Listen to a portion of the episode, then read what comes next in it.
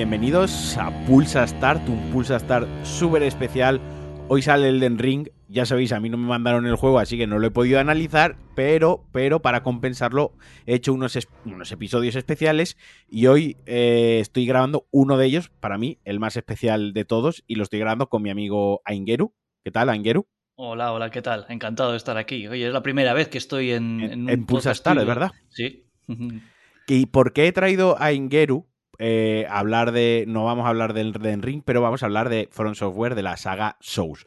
¿Por qué? Porque últimamente, estos últimos días, sobre todo en el grupo de Patreon de mecenas que tenemos de Pulsa Start, pero también en general es un debate que se está abriendo, es el de la gente que nunca ha tocado un Souls y que obviamente con todo el hype que se está generando con el Den Ring, que si George R.R. Martin, el próximo juego Front Software, además sale nueva generación, etc, etc, mucha gente pues le pica el hype y le pica la curiosidad, pero son conscientes de la barrera de entrada que tiene la saga y de, entre comillas, esa fama de juego demasiado difícil para hardcoretas e inaccesible. Claro, yo cuando iba a grabar eh, sobre Bloodborne en, en, el DLC que he subido contando, repasando toda la historia, he pensado, espérate un segundo, a Ingeru hace poco se lo, se lo pasó, y hace poco, hace un año y pico más o menos, y además eh, estaba hablando del multijugador y he pensado en lo bonito que fue cómo jugamos tú y yo Bloodborne al, al principio, sí. ¿no? Que fue súper chulo porque te, te, ayudé, lo jugamos juntos, ese cooperativo tan especial que tienen los Souls. Entonces he dicho, joder, pues que venga y que cuente cómo fue su entrada a la saga, porque entró además con Bloodborne, que es probablemente el más difícil hasta la fecha, o sea, que entró de sopetón, cómo se encontró con el juego y cuando acabó el juego sí pensó, eh, no vuelvo a jugar un juego más de esta gente o me los, me los follo cada vez que, que los vea. Pero antes de eso te quiero preguntar, antes de Bloodborne, ¿Qué juego jugaste? ¿Cuál fue el juego que jugaste antes de Bloodborne? Pues, pues es que casualidad que, que jugué a otro de, de, los que se han convertido en uno de mis juegos favoritos de la historia, que es el Red Dead 2. O sea, un, un viaje maravilloso. Y después, pues claro, no sabía muy bien qué jugar, no sabía qué género ir. Tenía este Bloodborne descargado. Lo tenía en la biblioteca de juegos de, de porque, porque, salió un mes en PS Plus. Sí. Y lo tenía en la biblioteca de juegos. Había jugado rollo lo instalé y jugué cinco minutos, no entendí nada, me mataron nada más empezar. El primer lobo. Sí, y no sabía, es que, es que yo no sabía nada sobre estos juegos, solo sabía que eran muy difíciles y muy buenos. Pero dije, va, esto no es para mí. Esas eran tus referencias, difíciles, pero alabados por todo, por la crítica y por los jugadores. Eso es, eso es. Pero te digo que incluso yo había visto eh, fotografías, había visto capturas, había visto vídeos de, de, todos los Souls, de, de, Bloodborne y tal, y ni siquiera estéticamente por aquel entonces era algo que me llamase mucho. O sea, no, era, no, no, no conecté de ninguna manera con, con, nada de lo que vivamos. Pero lo tenía ahí y no sé por qué. Bueno, yo, yo o sea, cuando descargué Bloodborne, yo a ti todavía no te conocía o no, no, no teníamos la relación que tenemos ahora, pero ya entonces sí. Y cuando vi que lo tenía ahí, dije, voy a, voy a ver, voy a hacer como que, no sé, voy a preguntarle a Marquino a ver si me puede hacer una introducción al juego, me puede explicar un poco, dar un par de consejos y empiezo con buen pie. Es que me gusta que digas del juego que venías, porque claro, Red Dead Redemption es un juego eh, muy narrativo, muy cinematográfico, con unos valores de producción que rozan o superan el, a, las mejores producciones de Hollywood, eh, con un apartado técnico visual impresionante, o sea, gráficamente ese momento era el techo de una consola y das un paso al otro extremo, que es un juego de Front Software que va a 720p o 1080 cuando hay suerte, con caídas mm. de frame, con unas texturas que a veces parece que las ha hecho tu primo con Paint y con una jugabilidad tosca, ruda. Quiero decir, el, el, el, personaje se mueve adelante, atrás, izquierda, derecha, en diagonal, rueda a veces como quiere y, y, pega también. Hay que pegarle, a veces pega y a veces no pega, ¿no? A veces acierta, no acierta. Así que me gusta mucho y también me gusta mucho lo que has comentado de que, porque esto pasa mucho, que no conectaste en un primer momento con la estética. Uh -huh. Porque esto es otro tema, porque los Souls está la parte de la jugabilidad y luego está la parte del el mundo, ¿no? De, Hmm. de, cómo te metes de lleno. Y comentas, pues eso, que me, que me hablaste a mí, yo recuerdo que te expliqué un poquito, pues mira, un consejo, esto, lo otro, cómo fueron tus primeros pasos, cómo te sentiste cuando ya de verdad lo empezaste a jugar. Y sin tapujos, ¿eh? Si tienes que... Sí. No, no, no. Las cosas que, que, yo piense a malas sobre el juego, lo que sea, cosas que no me hayan convencido, yo las voy a decir, siempre desde el respeto, sé la obra maestra que es, y lo es para mí, es uno de mis juegos favoritos que he jugado, pero voy a decir las cosas como el, el, juego... ¿Cómo la eh, sentiste? yo, yo, estaba, yo estaba concienciado y quería jugarlo y ya sabía la diferencia de gráficos que iba a haber, la jugabilidad, ya sabía de dónde venía y a dónde iba ahora, ¿no? Por eso, por eso hablé contigo, tú me introdujiste muy bien, me picaste gusanillo, que era lo que quería, era mi objetivo hablando contigo, ¿no? Porque sabía que tú eras un gran fan y que me ibas a hablar bien del juego. Y a ver, es que el juego no te da la bienvenida, de ninguna manera. El juego no es acogedor, eh, no es fácil de entender y no. Y no, pues en resumen, no te da la bienvenida. Entonces, mm, cuando volví a empezar, me volvió a matar aquel lobo, yo no sabía ni qué tenía que hacer, yo estaba desnudo prácticamente y, y te mata, vuelves al mismo sitio. Eh, bueno, pero ahora ya me empiezo a fijar, no como en esa primera partida, me empiezo a fijar que, que, que he podido recoger un arma del suelo, cosa que no había visto antes. Bueno, ya estoy como un poco más atento al entorno. Eh, encima es que me daba un poco de miedito también, ¿eh? es que es un juego de terror, ojo, es que es un juego de miedo. está catalogado como un juego de terror. Tiene dos o tres zonas que son el miedo puro, que no lo puedo jugar por la noche, al menos yo. Sí, así que también esa barrera me costó romperla, pero bueno, en cuanto ya mm, empecé a mirar un poco con los dos ojos y no estaba así como medio tapándome, ya pude ver que había un arma en el suelo, mm, pues bueno, me contaban cosas, salía ya de ese edificio, podía matar a aquel primer lobo y ya se me abría el, el mundo, ¿no? Veíamos Yarnam. Y eh, esos primeros pasos, bueno, yo ahí ya empecé un poco, pues, no, literalmente, primeros pasos, andar, a conocer Yarnam, tal. Em, bueno, matas a tus primeros enemigos, son un poco más fáciles. Al, principio recuerdo que encima era como muy clicar, clicar, clicar, o sea, no sabía hacer otra cosa, básicamente, ni esquivar ni nada, pues era como si fuera un beatmap prácticamente. O sea, bum, bum, bum, intentar matarles y como salga. Antes de que te matasen ellos a ti, ¿no? Intercambio de daño que se dice.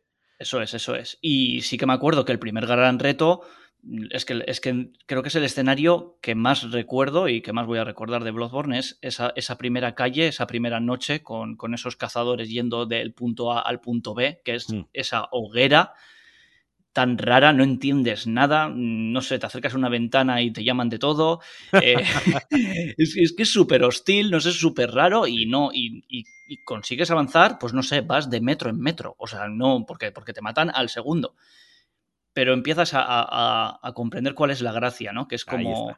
Se, se, ya, ya empiezo a memorizar, ya sé en qué segundo va a aparecer este enemigo, sé lo que me va a hacer este, sé lo que me va a hacer el otro, y sin casi darte cuenta vas mejorando y de repente sabes medio jugar. Me gusta em, mucho cómo has expresado lo del principio, lo de los primeros tres cazadores que te encuentras. Los bueno, no son cazadores, son yarnanitas. Eh, que dices van del punto A al punto B, porque realmente van del. es literal, van del punto A al punto B, del punto B vuelve. Y si te quedases cinco minutos mirándolos, aprenderías que van del A al B. Quiero decir, tú puedes ser un jugador intrépido que nada te lanzases encima de ellos a, lo que fuese, pero si hay otro jugador que dice, espera, esto me da miedo, miedo en el sentido de el reto, ¿no? Y se para, el juego está diseñado para que si te paras tres minutos, cinco minutos, o sea, paciencia, te paras cinco minutos, ver el patrón y ver que van a hacer eso una y otra vez y planificar tu estrategia. O sea que el juego sí es hostil, como tú dices, es hostil, pero porque requiere algo que no estamos acostumbrados, que es paciencia que es pararte dos mm. minutos y a ver qué me quiere decir el, juego. Y luego empezamos a invocarnos. Ahí es cuando empecé a ayudarte, que es donde yo quería ir un poquito cuando te planteaba la idea de grabar juntos, porque los Souls tienen algo mágico, algo bonito, que es la manera en la que el multijugador te ayudas. No es un multijugador de hacer más puntos, no es un multijugador de matar más. Incluso es un multijugador que no te permite avanzar en tu partida si estás ayudando a otra persona. Yo me trasladaba en el juego, en lo que sería el, el, argot del juego, yo me trasladaba a tu pesadilla, en lo que en un Dark Souls sería a tu mundo o a tu, o a tu dimensión, en este caso a tu pesadilla, yo te ayudaba a avanzar en tu pesadilla, pero cuando yo volvía a la mía, yo me tenía que volver a pasar ese trozo, o al revés, yo te decía, ¿qué te vas a pasar? ¿Por dónde te has quedado? o por dónde nos hemos quedado, ¿no? La vista siguiente sangre, ¿te acuerdas? Cuando bajábamos con el bicharraco ese. Y al día siguiente yo me ponía y me pasaba a la parte del bosque para que cuando tú llegaras yo poder ayudarte. O sea, esa magia es increíble. Sí, No, sí, sí. Y es que sí, es que, es que es todo muy especial. la manera del multijugador ya es una cosa súper rara, que si una campana tienes que ir a un sitio, apareces cuando apareces, no se entiende muy bien el tiempo, pero, pero eh, encaja tan bien con, lo que el juego te está contando. Es que es parte de la narrativa todo, ¿no? Correcto. y, otra de las cosas que te chocan en, en, un juego como, como un Souls, viniendo de juegos, yo era un jugador bastante más casual y un jugador con mucha afinidad por los juegos mm, de peso narrativo, de un Last of Us, un Red Dead, un God of War, un, Uncharted. Juegos occidentales. Sí, sí, sí no, sí. no, hay que olvidar que esto es juego occidental versus un juego asiático. Sí, sí, sí, Y se nota mucho que es un juego japonés.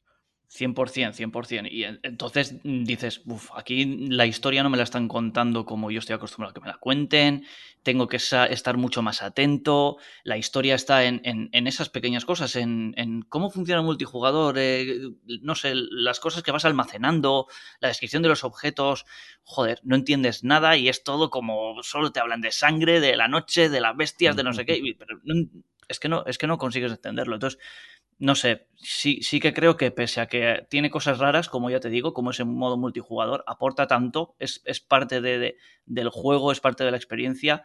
No sé, mm, lo veo ahora y es redondo, pero sí que esos primeros pasos, si no es por ti, yo ahí lo hubiera dejado. Porque hasta esa hoguera de la que hablábamos antes, lo que me costó a mí llegar hasta, hasta esa hoguera, y eso que son unos pocos metros, pero hasta que pillé el ritmo, me hice yo mi plan de a estos les mato aquí, a estos les mato allí, no sé qué. Y joder, y, eso que era pues como la parte más fácil del juego, que luego cada vez, cada vez... porque esto es mola, porque llegó un momento que obviamente tú continuaste, proseguiste tu partida. Yo ya no continúo ayudándote, entre otras cosas, pues, porque ya tú ya tenías cierta experiencia, o sea, el miedo inicial te lo habías quitado, ya más o menos te manejabas, más o menos conocías las dinámicas del juego, porque yo ahora continuamos con eso, pero por ejemplo, hoy hablábamos, decían, es que no tengo tiempo para aprender lo que me quiere decir el juego, aprender cómo el juego quiere que juegue, tampoco se cuesta tanto, o sea, no que no es esto mm, con echar dos tardes, dos horas o cuatro horas que se las eches a cualquier otro juego, enseguida entiendes. Otra cosa es que entiendas lo que está pasando en el juego a nivel historia, pero entender las reglas del juego, entender las cartas que te pones sobre la mesa, no cuesta tanto aprenderlo, ¿no? Nada, nada, no. Bueno, eso que encima uno de los objetivos de este episodio es alentar a la gente que no juega nunca un Souls a que yo, yo lo digo ya, compradlo, comprad el Ten Ring, porque encima, según las reviews, es como el juego más accesible y como más fácil de entender de todo lo que ha hecho el estudio. Así que, vamos, y, si yo, que no, que no sabía ni de qué iba, pude entender un Bloodborne fácilmente, lo que tú dices, porque, bueno, las reglas son, en realidad son sencillas y en cuanto haces ese cambio de, de mentalidad, dices, vale, esto se juega así. Pues es simplemente paciencia eh, acierto error y, continuar hasta que ya la, historia te engancha y no te suelta, y el mundo, ¿no? Eh, así que yo digo sí, o sea, Elden Ring lo recomiendo a cualquier, a cualquier, a cualquier jugador, a cualquier jugador, porque mm, acaba siendo una experiencia tan satisfactoria. ¿Qué pasó eh, cuando, cuando dejamos de jugar tú y yo juntos? ¿Cómo acabaste la venta? Ahora, porque, claro, yo aquí lo que me interesa ahora es saber cómo viste el resto, porque yo te dejé en el bosque prohibido eh, antes de las tres sombras de. Antes del combate de las tres sombras ya no lo hicimos juntos.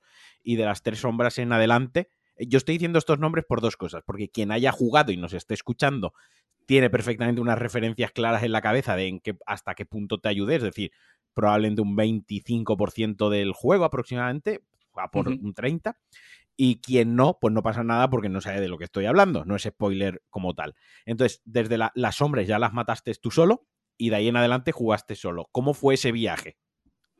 Bueno, ya mucho más tranquilo, le, quité el respeto al juego, ya me movía a mi aire, porque ya te digo, encima es un juego que da, miedo y para gente cagueta como yo, hostia. La aldea invisible daba miedo. Sí. Cuando el hombre del saco. Bueno, ese momento es casi de abandonarlo, o sea, ese momento mucho, mucho miedo, pero, pero bueno, es lo que te digo, es, es cuestión de, experiencia, de quitarle el respeto a los enemigos, de, de, verle los patrones y nada, pues yo, yo, soy bastante malo, pues a mí me costó más tiempo, pero, pero bueno, pues yo creo que lo viví como cualquier otro jugador, pues, pues disfrutando del mundo, disfrutando de, las pocas cosas que ibas adivinando, de los pocos cabos que ibas atando y, e intentando, pues, pues eso, avanzar cada, cada, cada, con cada muerte un metro más. Eh, no, no, no tiene más. Me acuerdo encima que me costó mucho, joder, porque es que otras cosas de los Souls es, este, este sitio al que podías volver desde... Sí, eh, en este caso el sueño del... El este sueño. ibas al sueño del cazador, que en otros es el nexo, eh, pero sí, siempre hay un hub, digamos, central, donde tienes, pues, donde mejoras, donde hay una, en este caso es la muñeca, en otros mm. casos es una guardiana, en otros casos es la de Made in Black, pero siempre es la misma figura. Una figura femenina que te ayuda a subir de nivel y te guía es una locura también entender cómo funciona eso, porque cada vez que vas es como diferente, de repente no hay nadie, de repente hay gente, te dicen una cosa, te dicen otra. Eh, eso es una locura. Y me acuerdo que, no sabía muy bien cómo funcionaba las lápidas esas que aparecen en el sueño, que te van haciendo como un listado de, los sitios en los que has hecho el checkpoint. Vaya. Que has encendido, sí. Sí, y, yo, y yo me acuerdo que, que, había como una hoguera al final del cementerio aquel que está lleno de, árboles. No sé, es cuando, cuando entras como al cementerio, es como la parte ya vieja. Es que los nombres exactos No, me acuerdo. Pero yo me acuerdo que había una, una... El paso del osario de Henwich es cuando iba a Sí, sí.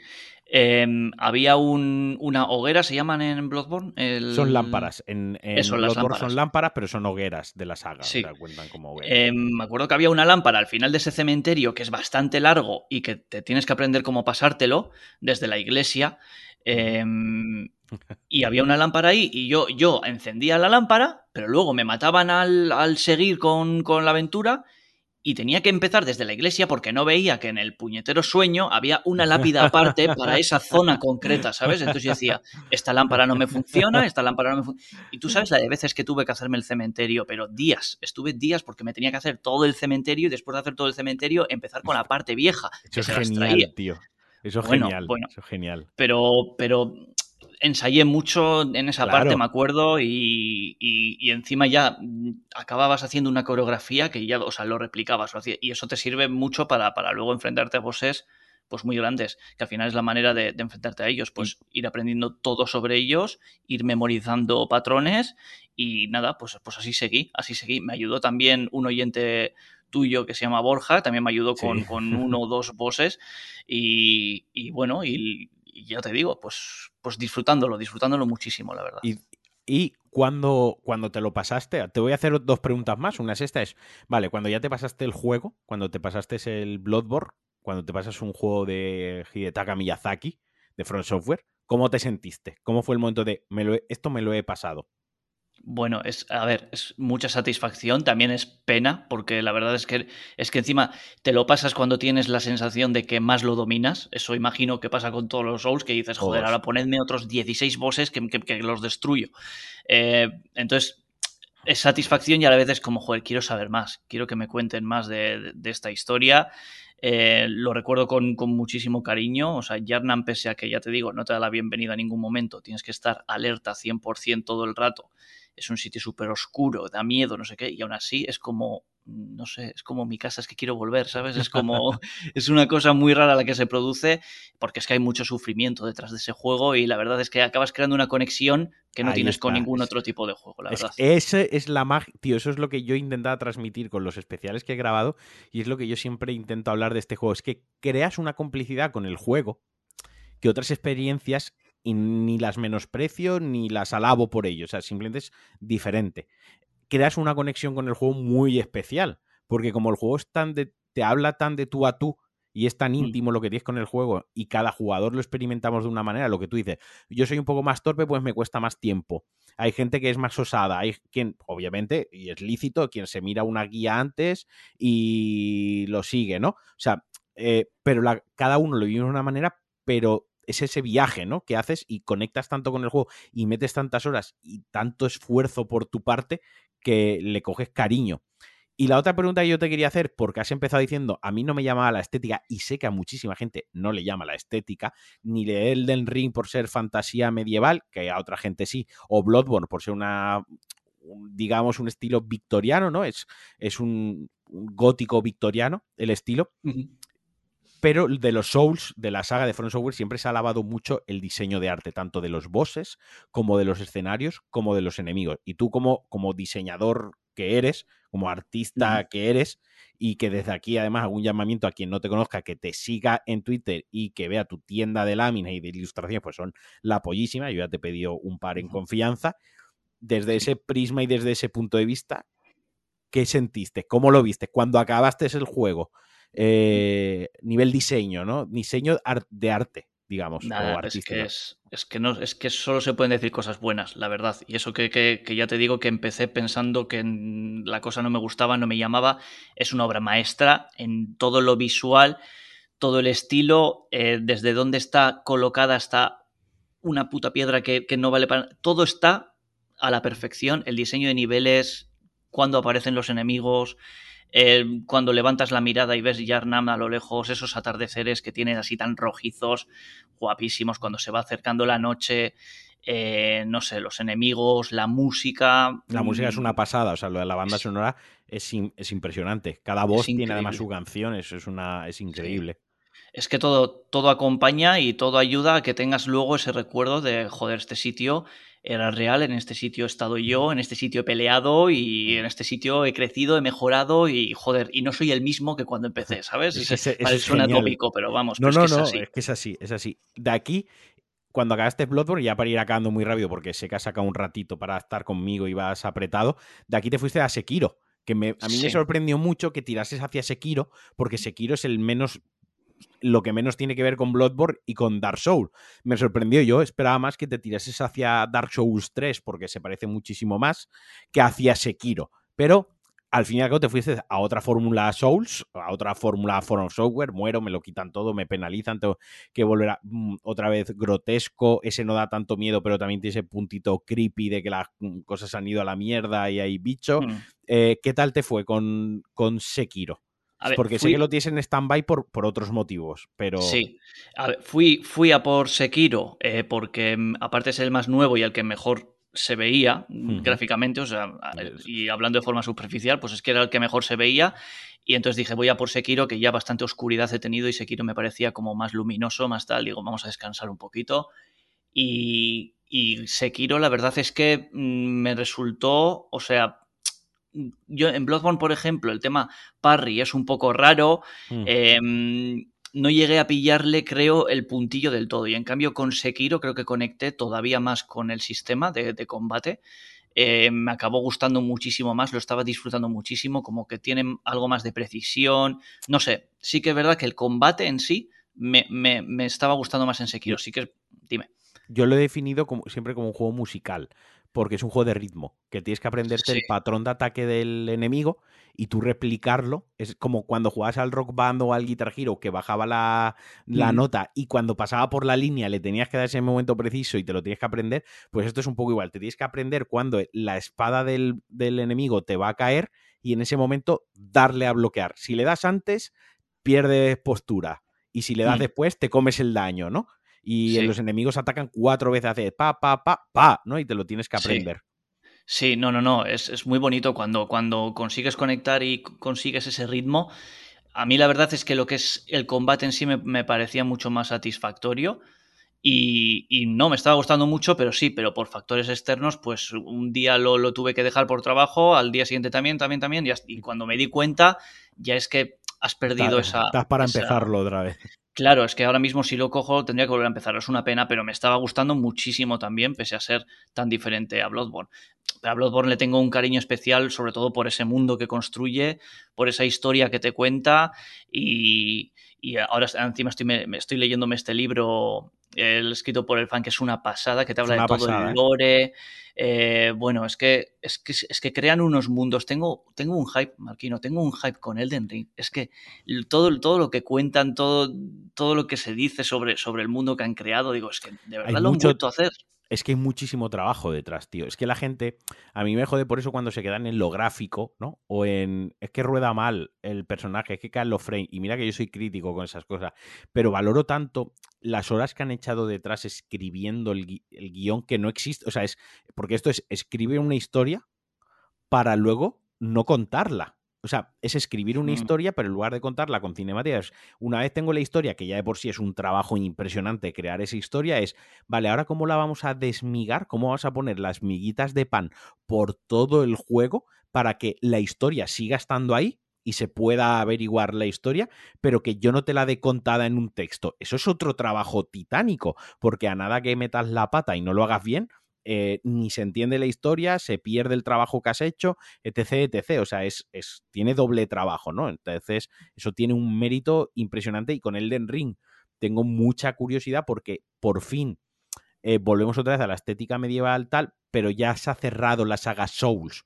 Yo ya sé que no quiero ver qué cosas nuevas me cuentan, a ver qué pasa con este anillo de Elden y con los campeones y, por qué estás ahí y cómo se va descubriendo la historia. Y han dicho que va a ser algo más accesible, entre comillas, como es más largo, va a ser algo más accesible en cuanto a narración, con más. Pero aún así, yo creo que no te van a contar eh, esto pasa porque tal, te lo vas a tener que seguir peleando y te lo vas a tener que seguir buscando tú. Entonces, ya por cerrar, por concluir un poquito, recomendarías, ¿qué cosa, mejor dicho?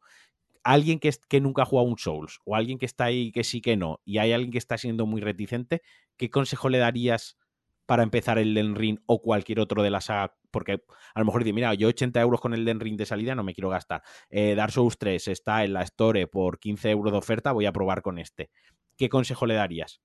Yo lo primero que, que hablase alguien como tú o como yo, que tuviese un amigo con el que encima aprovechar el lanzamiento e ir pasándolo poco a poco, que te vaya ayudando, que te vaya haciendo ese soporte, ese apoyo y, y nada, que esté muy atento a los detalles, que, que, al principio sobre todo lea las descripciones de los objetos, le dé importancia a todo lo que se cuenta, a cada línea de diálogo, que esté muy atento, que abra la cabeza, que al final eh, no nos ponemos en modo Uncharted, que es ver una película. Ahí que, aquí, que aquí estamos viviendo en, el, en, en un mundo real, o sea, nosotros aquí salimos de casa y no nos salta una cinemática en la que te explican cómo te va a ir el día, no sé qué, no sé cuántos. No, tienes que ir hablando con la gente, te tienes que ir enterando de, del tema y tienes que ir haciendo tú tu puzzle, como en la vida real. Punto. Me gusta, me gusta cómo lo has Sí, explicado. Sí, sí, me es, gusta, que me gusta. es, es así, entonces nada, que esté atento, que vaya haciendo su puzzle, que vaya montando su historia, que tenga mucha paciencia, porque el juego, según lo que dicen, sigue siendo igual de difícil, que tenga paciencia, que vaya, que vaya conectando con el combate, que esté con un enemigo el tiempo que tenga que estar, eh, aunque, pierda, aunque piense que está perdiendo el tiempo, no lo estás perdiendo, eh, eso te va a servir para luego ir igual más rápido en otra zona o derrotar a un boss un poco más rápido. Que no se frustre por las muertes, que es muy normal morir 15.000 veces Sí, sí. en, en, Y en un juego de estos. Divertido incluso. Es que es parte de la historia morir. bien. Sí, sí, sí, no, es, es, es, parte, es parte del juego. Así que que no haya frustración con eso, mucha paciencia eh, y disfrutarlo y, jo, y, no sé, estar muy atento a lo que cuentan a través de, de, la dirección de arte, que, que, es una pasada, es lo mejor que se hace en, en, en, el mundo de los videojuegos. No hay una dirección de arte como, como la de From Software. Y, y nada, eso, pues no sé, cualquier duda, ya te digo, que, que me escriban a mí, que te escriban a ti, que, que, que podemos ayudar en, en, lo que sea y que merece Hombre, vamos a jugar juntos, nos lo vamos a pasar bien porque va a ser cross, cross, crossplay, que tú desde Play 4 y yo desde Play 5 lo podemos Sí. jugar juntos. O sea, le vamos a meter ahí caña. Además, se puede invocar a varios. Seguro que hacemos ahí una, un grupito y nos lo pasamos. Hay que sacar algún rato durante el fin de semana o durante la semana que, que coincidamos. Va a Pues estar nada, muy tío. guay. No, no, dime, no, dime, di- no, que te he cortado que- porque vi- visto cómo íbamos de tiempo y sé que te tienes que ir y me sabes No, súper sí, mal. bueno. No, no, no, tranquilo. No digo que va a, estar, va a estar muy guay el tema ese de que sea un mundo abierto, de que veas una zona y digas, mira, esta me la voy a reservar para jugar luego con los colegas, voy para otro lado, no sé qué. O sea, tiene, tiene, tiene mucho, mucho gancho el tema del mundo abierto. Tengo mucha curiosidad cómo, cómo lo han manejado. Ya sabemos que bien, pero, pero hay que verlo ahora con tus propios ojos de cómo, cómo es un mundo abierto de From Software, qué, qué es, cómo Pero va a sí, sí, cambiar la dinámica. yo es lo que quiero ver, yo es lo que quiero ver, cómo han dado el siguiente paso, porque ya los, se le quedaba corto, entre comillas, el, el diseño a niveles lineal, ya sabíamos que eran los putísimos amos, eh, y ahora han ido al, al, más allá, ¿no? El, venga, va, ahora, ahora vamos a, cambiamos las reglas de lo que eran los juegos de acción RPG de línea recta, cambié, cambiamos el paradigma, las reglas, se cambió parte de la industria, ahora vamos a meternos con los mundos abiertos, a ver qué, qué podemos hacer.